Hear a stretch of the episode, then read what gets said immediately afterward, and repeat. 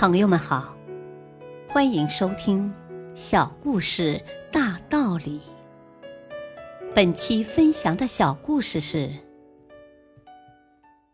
向敌人致敬。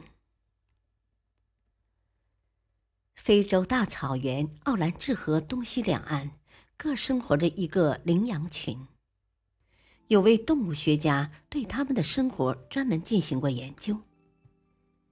结果发现，尽管两群羚羊的生存环境和食物都是一样的，可是东岸羚羊群的繁殖能力明显比西岸的强，每分钟奔跑速度也比西岸羚羊群快十三米。为了找出这种差别产生的原因，动物学家分别在东西两岸捉了十只羚羊，送往对岸。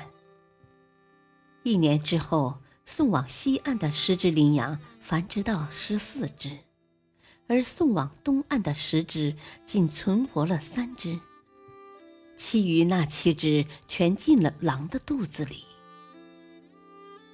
原来，东岸的羚羊群附近生活着一个狼群，羚羊为了不被狼吃掉，每天都要全力奔跑。而西岸的羚羊因为没有狼群的威胁，所以变得十分弱小。很明显，两岸的羚羊差别之所以如此之大，就在于周围是否有狼群。在动物世界里，没有天敌的动物往往是最先灭绝的，而有天敌的动物则会逐步繁衍壮大。人类社会也同样存在着与动物界类似的现象，在一个人的成长过程中，差不多都会遇到与自己作对的人。这些人的出现为我们的成长设置了重重障碍。可正是因为这些人的存在，才会激发出我们的潜能。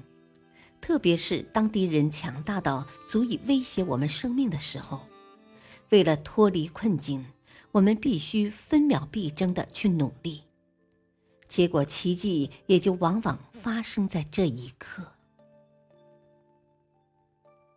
大道理，